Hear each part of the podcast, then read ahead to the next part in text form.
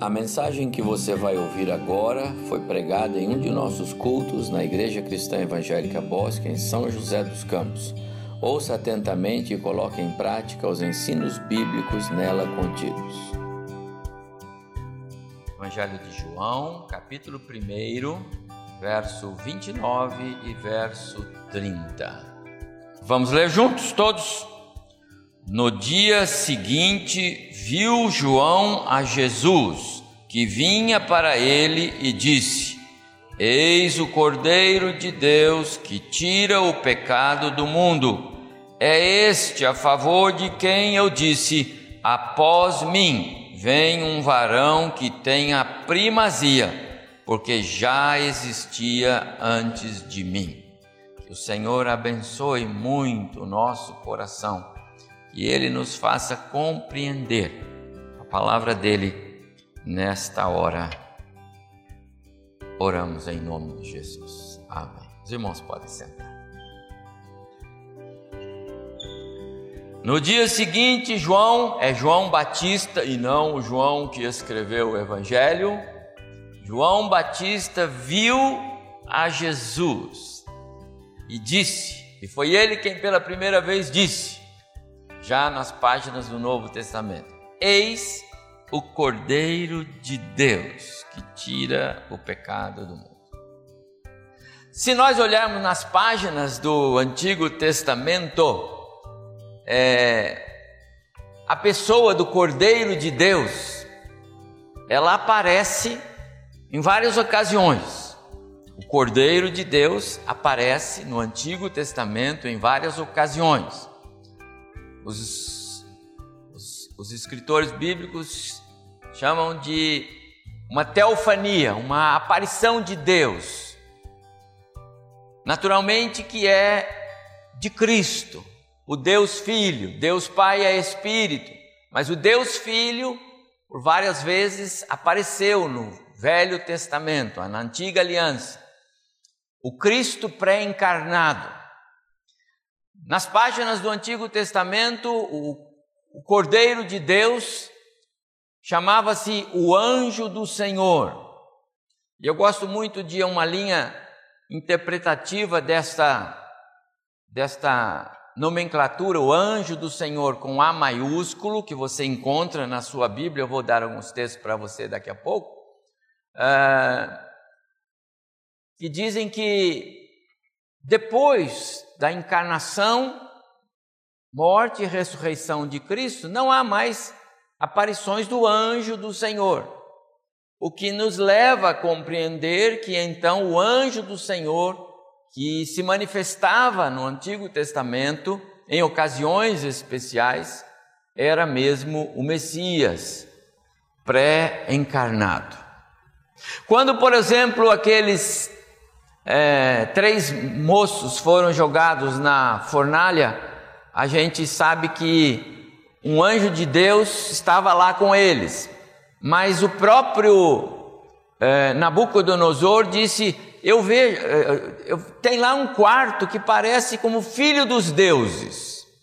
Essa, essa, essa maneira de identificar aquele quarto homem que apareceu lá cuidando daqueles três rapazes, o Sadraque, o Mesaque e o Abdinego, né?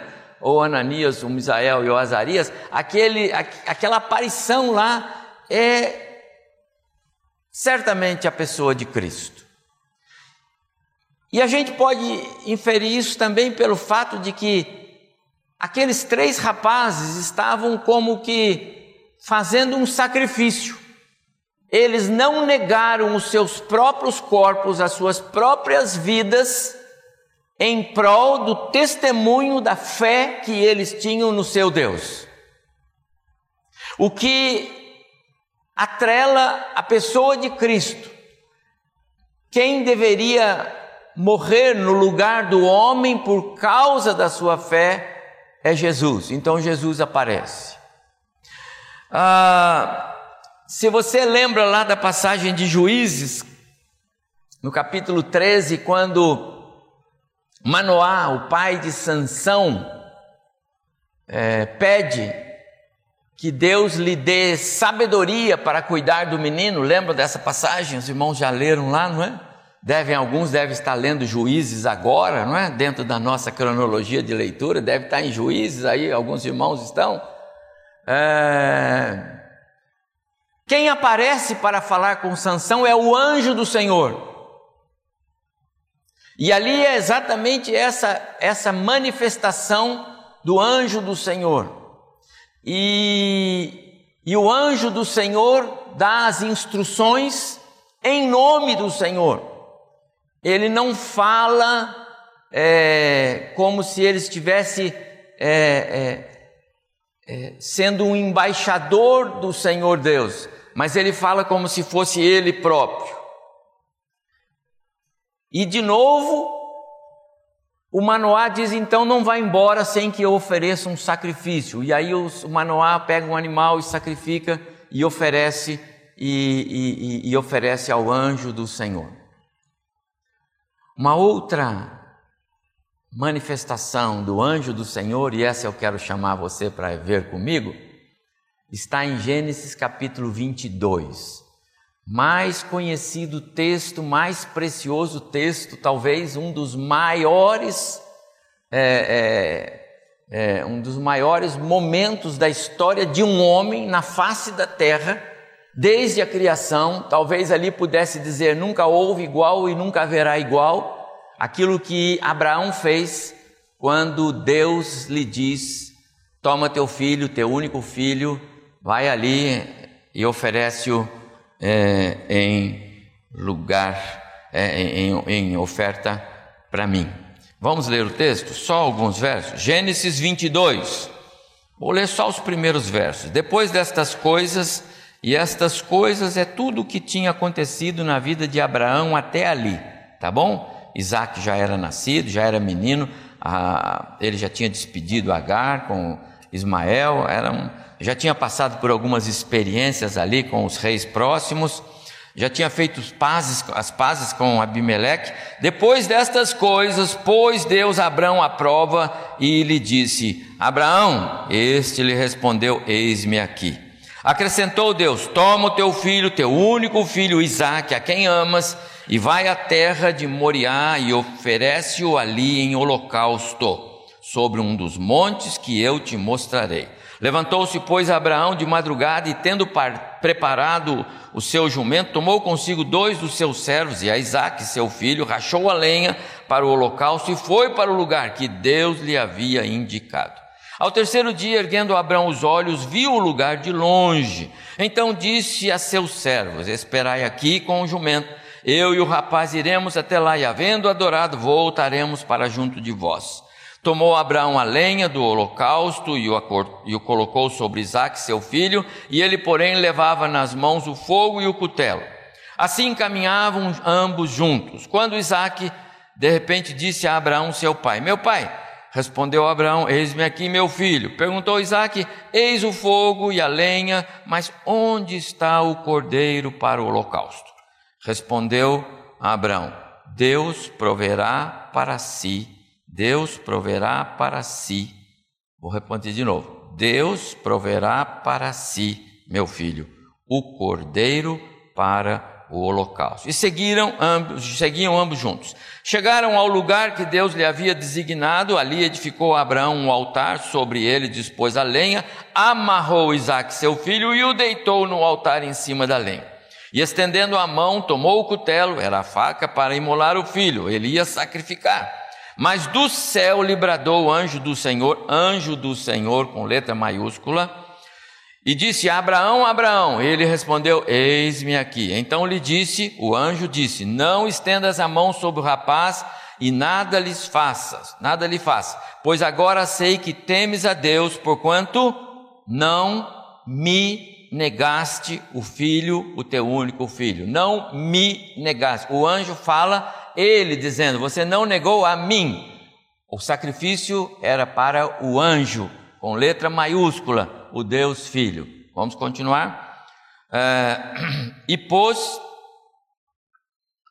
tendo, er, verso 13: Tendo Abraão erguido os olhos, viu atrás de si um carneiro preso pelos chifres entre os arbustos. Tomou Abraão o carneiro e ofereceu em holocausto em lugar do seu filho, e pôs Abraão por nome aquele lugar, o Senhor proverá. Daí dizer-se até o dia de hoje: no monte do Senhor se proverá. Amados irmãos, de todas as citações que eu fiz aos irmãos a respeito da pessoa do anjo do Senhor com letra maiúscula, talvez essa aqui seja a mais contundente.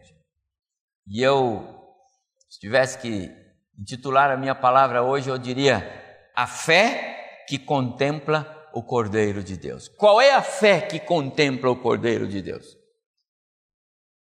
Às vezes, se você sai perguntando por aí, tem fé, tem fé. Todo mundo tem fé. Todo mundo. Todo mundo acredita em alguma coisa, todo mundo tem fé. Mas a fé que contempla o Cordeiro de Deus é esta a fé de Abraão.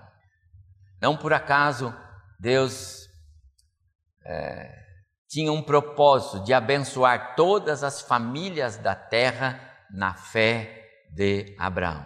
Aquele mesmo tipo de fé que Abraão teve, esta fé. Então, esta fé é a fé sobre a qual Deus derrama bênçãos abundantes.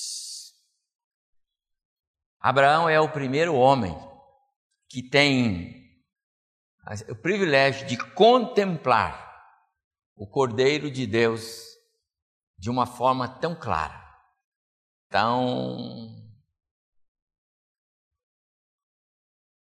compreensível aos sentidos humanos. Lá atrás, quando Adão e Eva pecaram, no capítulo 3, depois, no versículo 22, Deus mandou que ele matasse um, pequeno animal, talvez um cordeiro, e, e aí diz que então Deus fez roupas de peles. Houve sacrifício, houve derramamento de sangue. Mas eu não creio que a, a, Adão tenha tido a compreensão de que ali estava prefigurada a, a, a promessa que Deus fez no verso 15: o descendente da mulher esmagará a cabeça da serpente. Ele não tinha essa compreensão. Mas eu creio comigo que aqui no capítulo 22, Abraão tem essa compreensão. Porque Abraão tem uma compreensão mais profunda sobre a vida e a morte que não passava pela cabeça de Adão. Abra Abraão tem a compreensão da ressurreição. Abraão compreende no ato do que ele estava pronto para fazer, que Deus era capaz de trazer o filho de volta. Por isso ele ia fazer o que ele ia fazer em obediência ao Deus que ele aprendeu a servir. Ele disse aqui, nós lemos, ele dá ordem para os seus servos, dizendo: Vocês fiquem aqui agora, eu e o rapaz vamos. O rapaz é o Isaac. E quando nós terminarmos o momento de adoração, nós voltaremos para vocês. Se você ler o autor da carta aos Hebreus, você vai entender que nesse momento Abraão tinha convicção da ressurreição. Não sei é, que tipo de manifestação sobrenatural Deus já havia implantado no coração daquele homem, mas esse, esse, esse, isso faz parte dos mistérios de Deus, com certeza, daquilo que Deus é, derrama sobre seres humanos pecadores como nós, como ele fez com Abraão. A compreensão de que valia a pena obedecer ao Senhor o anjo do Senhor foi contemplado por Abraão como o Messias pré-encarnado. O texto vai dizer que, depois de ser advertido pelo anjo do Senhor, é, Abraão olhou e eis que próximo dele havia ali um animal preso pelos é, nos arbustos e ele toma aquele animal e coloca no lugar do seu filho. Exatamente aquilo que o anjo do Senhor estava querendo dizer para ele Abraão, assim será na posteridade. O anjo do Senhor, este que vos fala, haverá de entregar-se a si mesmo, para que aqueles que creem não passem pela morte. Essa é a realidade, meus amados irmãos, desta, desta porção bíblica que eu julgo é, das mais relevantes. Antes de seguir na linha desta mesma reflexão, e eu quero ser breve, temos a ceia, quero dizer aos irmãos: Deus é Deus dos impossíveis. Ele faz o impossível. Não há nada que Deus não possa fazer. Mas eu posso afirmar aos irmãos: Ele não pede o impossível de nós. Alguém pode dizer que daria a sua própria vida, mas não a vida dos seus filhos. E eu quero entender que você tem razão de pensar assim, irmão, do ponto de vista humano. Mas não temos razão de pensar assim do ponto de vista da nossa fé em Cristo Jesus, no Deus que nos formou e nos salvou. Essa era a compreensão de Abraão. É evidente que Deus não vai pedir para nenhum de nós agora oferecer o filho. Não é essa a, a, a metodologia de Deus, nunca foi. Não é, não, não foi nesse caso, não houve sacrifício, não houve o que houve não foi também um, um teste para ver se, uma tentação para ver se Abraão ia, ia, ia falhar com Deus, não é? Deus fez uma prova e Abraão passou na prova. Deus aplicou um teste de, de é, passagem de ano, sabe? Um teste de progresso. Aquela era uma prova para Abraão galgar maiores níveis no seu relacionamento com Deus. E Abraão foi aprovado. O que Deus estava ensinando ali para o Abraão e agora a experiência ensina para nós é que Deus quer prioridade. Lembra?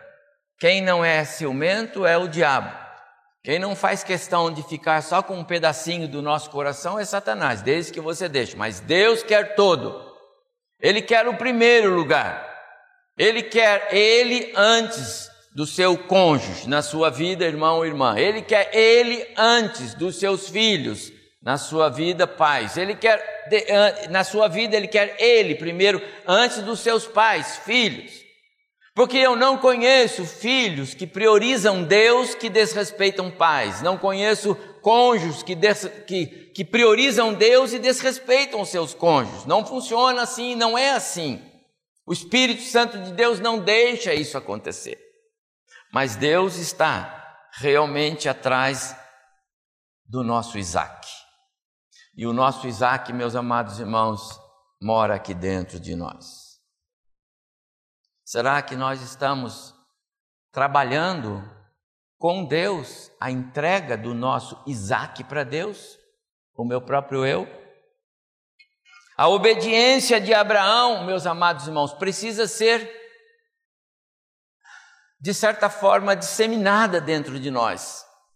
Ela é irrestrita, ela é inegociável, ela é resoluta. E Deus pediu e ele arrumou as coisas e saiu. Não diz o texto que ele negociou com Deus, não diz o texto que ele esbravejou, não diz o texto que ele é, estava aborrecido. O semblante dele não deveria estar abatido, ninguém viu isso nele.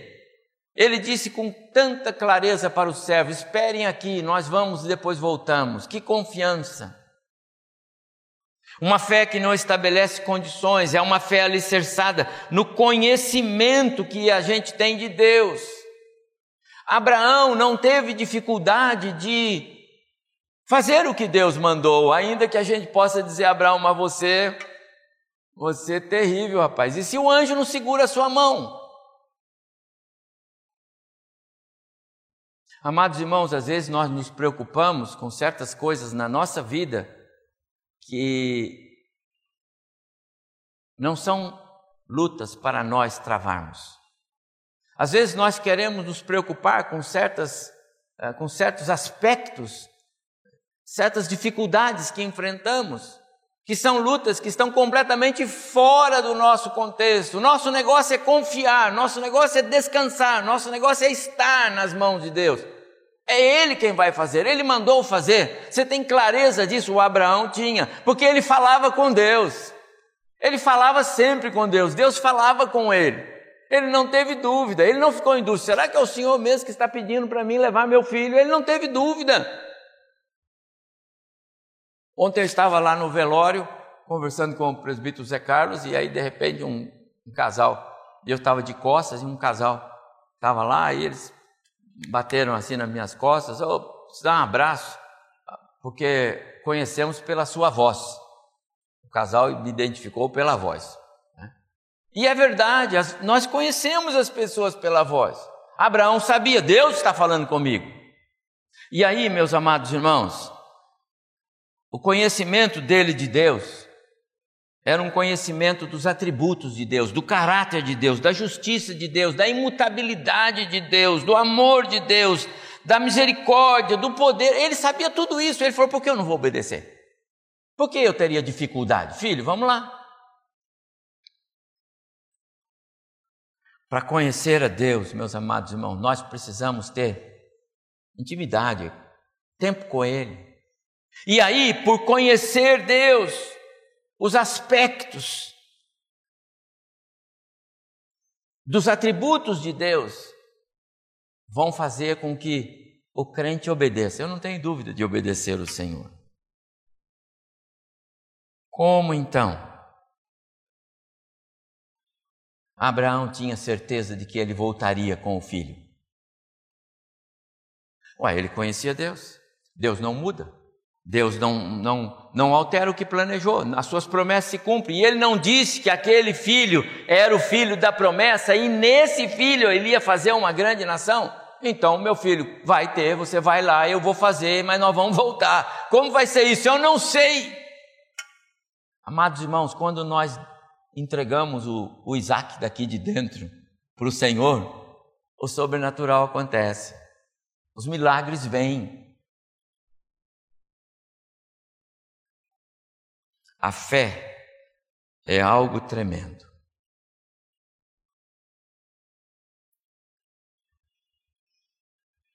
Nem os servos, nem o Isaac sabiam o que estava dentro do coração de Abraão.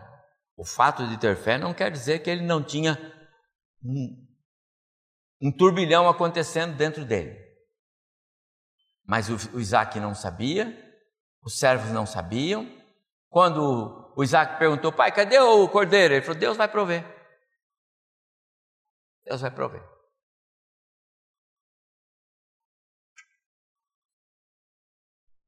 E aí, aquele, aquela porção que eu li com os irmãos aqui, que eu dei ênfase entre os versos 15 e 18, é, eu diria que as razões das vitórias de Abraão estão aqui. Então, do céu, pela segunda vez, o anjo do Senhor, de novo, o anjo do Senhor, disse: é, Por isso eu jurei, por mim mesmo, diz o Senhor, porquanto fizeste isso e não me negaste teu filho único, que deveras te abençoarei, certamente multiplicarei a tua descendência, como as estrelas dos céus e como a areia na praia do mar. A tua descendência possuirá a cidade dos seus inimigos. Nela serão benditas todas as nações da terra, porquanto obedecestes à minha voz.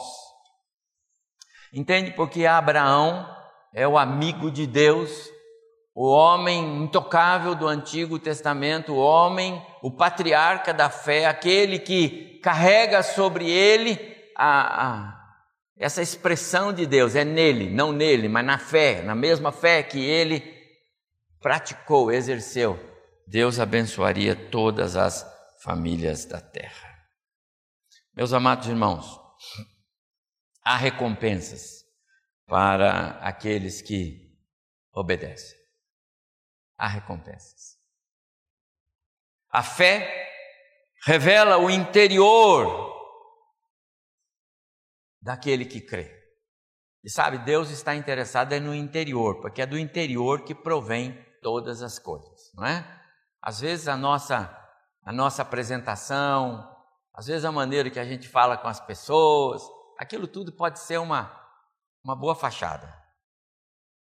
Mas Deus vê dentro. Deus vê até o que você nem está vendo ainda, mas o seu coração vai por esse caminho, Deus já viu. Porque Deus nos conhece lá dentro.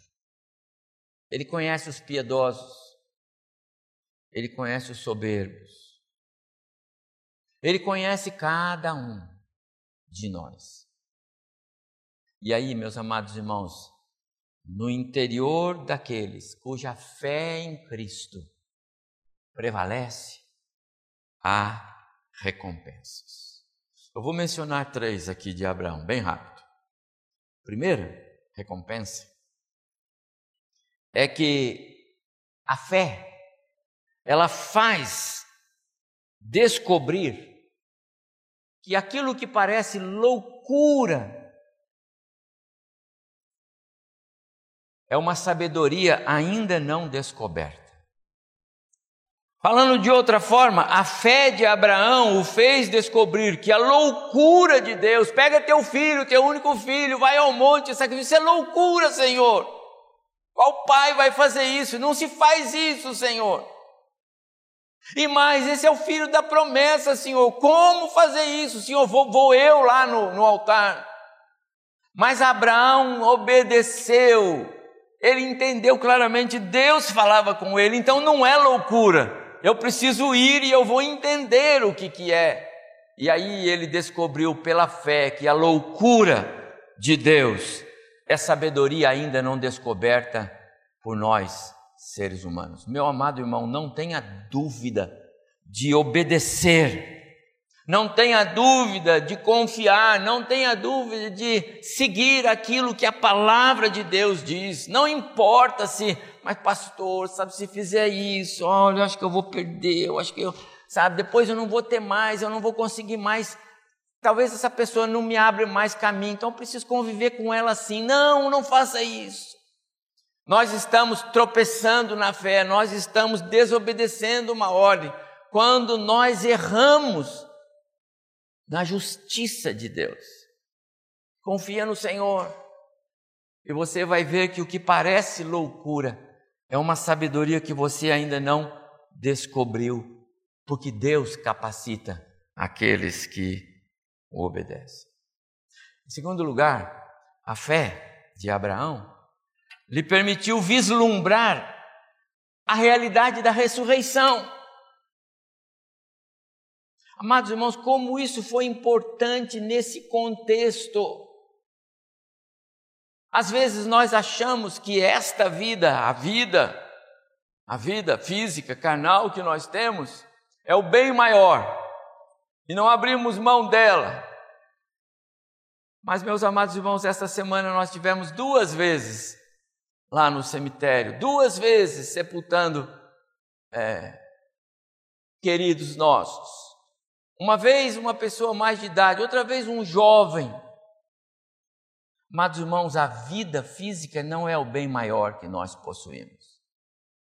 E quantas vezes nós tropeçamos porque nós não consideramos que nós temos a promessa da vida eterna. Nós temos a promessa da ressurreição dos corpos. Não é ressurreição da alma. O pessoal fala, pastor, como é que é a ressurreição do corpo? A Bíblia fala a ressurreição do corpo. Só que quando ressuscitar, não será mais de carne e osso. Será igual ao corpo de Cristo, com o qual ele ressuscitou e apareceu para os seus discípulos, os apóstolos, entrou naquele aquele, aquele lugar, no recinto fechado, falou com eles, eles tocaram, foi na praia, comeu o peixe com Pedro, andou por lá, 40 dias apareceu Jesus, fisicamente apareceu. Só não era mais perecível, só não era mais um corpo com essa matéria-prima que se deteriora com o tempo. Mas era corpo. Amados irmãos, se você já é nova criatura em Cristo, se Jesus já é o seu Salvador pessoal, se você já, já orou, já entregou a sua vida nas mãos dele, se ele já produziu o milagre da, da, do novo nascimento em você, se você já é membro da família de Deus, cidadão dos céus, então você está assegurado da sua ressurreição. Se Cristo não voltar antes de você morrer, não tem problema, pode morrer, você vai ressuscitar. Abraão, pela fé, quando ninguém falava sobre isso, quando ninguém tinha ainda uma experiência de para dizer o que, que era essa questão de ressurreição, Abraão testemunhou pela fé. Eu e o rapaz vamos e nós voltamos, mas ele sabia que ele ia sacrificar o rapaz. Amados irmãos, a fé, a fé é um elemento poderoso no nosso coração, mas ela precisa ser vivenciada, exercida no contexto em que Abraão a vivenciou. O Isaac é o eu, as nossas vontades, os nossos desejos, as nossas manias o nosso orgulho, a nossa ostentação às vezes, a nossa, me permita, a nossa chatice. Às vezes nós somos chatos, não é? Simplesmente chato. Quer? Bom, falo com você. Ah, ok. Meu amado irmão, irmã, não deixe essas coisas, não deixe essas coisas tomarem conta de você, sabe? Elas são impeditivos para que a fé, que faz você contemplar o sobrenatural de Deus, que faz você contemplar o milagre de Deus, essas coisas impedem. Uma coisa é a fé salvífica. A fé salvífica é uma. A fé salvífica, ela simplesmente salva. É só para isso. E ela é um presente de Deus, como diz Paulo aos Efésios. Pela graça sois salvos mediante a fé e ela não vem de você, é um presente de Deus para você ser salvo. Mas para você viver a vida de salvo, para você viver a vida, a nova vida, então você precisa exercer aquela fé mais profunda, aquela fé que abre mão do eu, aquela fé que, re, aquela fé que renega os interesses da carne. É essa a ideia. Abraão está aqui. Por último lugar, a fé de Abraão o faz saltar Presta atenção nisso. De uma prova que, ao invés de derrubá-lo, leva-o para o cume da sua caminhada com Deus. Isso é a fé. A fé que Abraão exerceu o fez passar de uma, o fez passar por uma prova que, ao invés de derrubá-lo, né, poderia tombar ali. Alguns de nós vão dizer, ah, senhor, estou fora. Não, meu filho não, né? Alguns podem dizer, oh, senhor, eu levo até dois meus filhos, tem tantos, eu levo dois, né? Não, brincadeira, ninguém faz isso. Poderia derrubá-lo, ele poderia vacilar, ele poderia, de certa forma, não obedecer. Quantos não obedeceram? Quantos não obedecem? Mas Abraão obedeceu. E ao obedecer, aquela experiência que parecia impossível, mas Deus não pede impossíveis aquela experiência que parecia que ele não seria aprovado, mas ele foi aprovado. Aquela experiência o leva para o cume da sua caminhada com Deus. E aí o anjo do Senhor fala aquilo que nós lemos aqui: Porque você obedeceu, Abraão? E aí vem todas aquelas promessas que foram cumpridas, estão sendo cumpridas, porque o nosso Deus é um Deus que não falha. Meu amado irmão, quando decidimos entregar ao Senhor o que de mais precioso temos, então Ele vai se voltar para nós na intimidade do nosso ser. Vai segredar aos nossos ouvidos com mais frequência os seus propósitos mais, mais vezes Deus vai falar ao nosso coração sobre o que Ele está para fazer, sobre o que Ele vai para fazer. É assim que foi com Abraão, meus amados irmãos. Deus foi falando com ele um monte de coisas que ele ia fazer, porque ele Ele viu em Abraão uma fé que não impõe condições. Amado irmão, abra o seu coração. Estou falando para os crentes, é para nós. Vamos abrir o coração, vamos tirar aquelas coisinhas tão bobas que nos impedem de caminhar nesta fé. Às vezes são coisas tão pequenas, sabe? Manias pequenas. Porque alguém falou, o outro disse, porque eu pensei e fica aquelas, puxa, puxa vida. Amado irmão, Deus quer falar. Deus quer segredar a nós, mas você precisa dar um passo na direção dele. Lloyd Jones, famoso pregador, disse assim: Olha, eu nunca soube de nenhuma pessoa que tivesse ficado com esgotamento nervoso por ter feito a vontade de Deus, por ter obedecido, por ter exercido fé. Nunca, ele diz, nunca soube de alguém que entrou em estado de nervo porque obedeceu porque fez a vontade de Deus. Deus nunca pede que façamos mais do que aquilo para o qual Ele já nos dá forças para fazer. Ele não nos conduz ao esgotamento, mas à vitória. Quando nós tomamos ceia hoje, Vamos clamar ao Senhor antes, Senhor, tira de mim tudo que pode atrapalhar meu coração de também desfrutar dessa fé que Abraão exerceu. Faça esta oração. Eu tenho certeza absoluta que Deus vai ouvir, porque Ele ouve as nossas orações.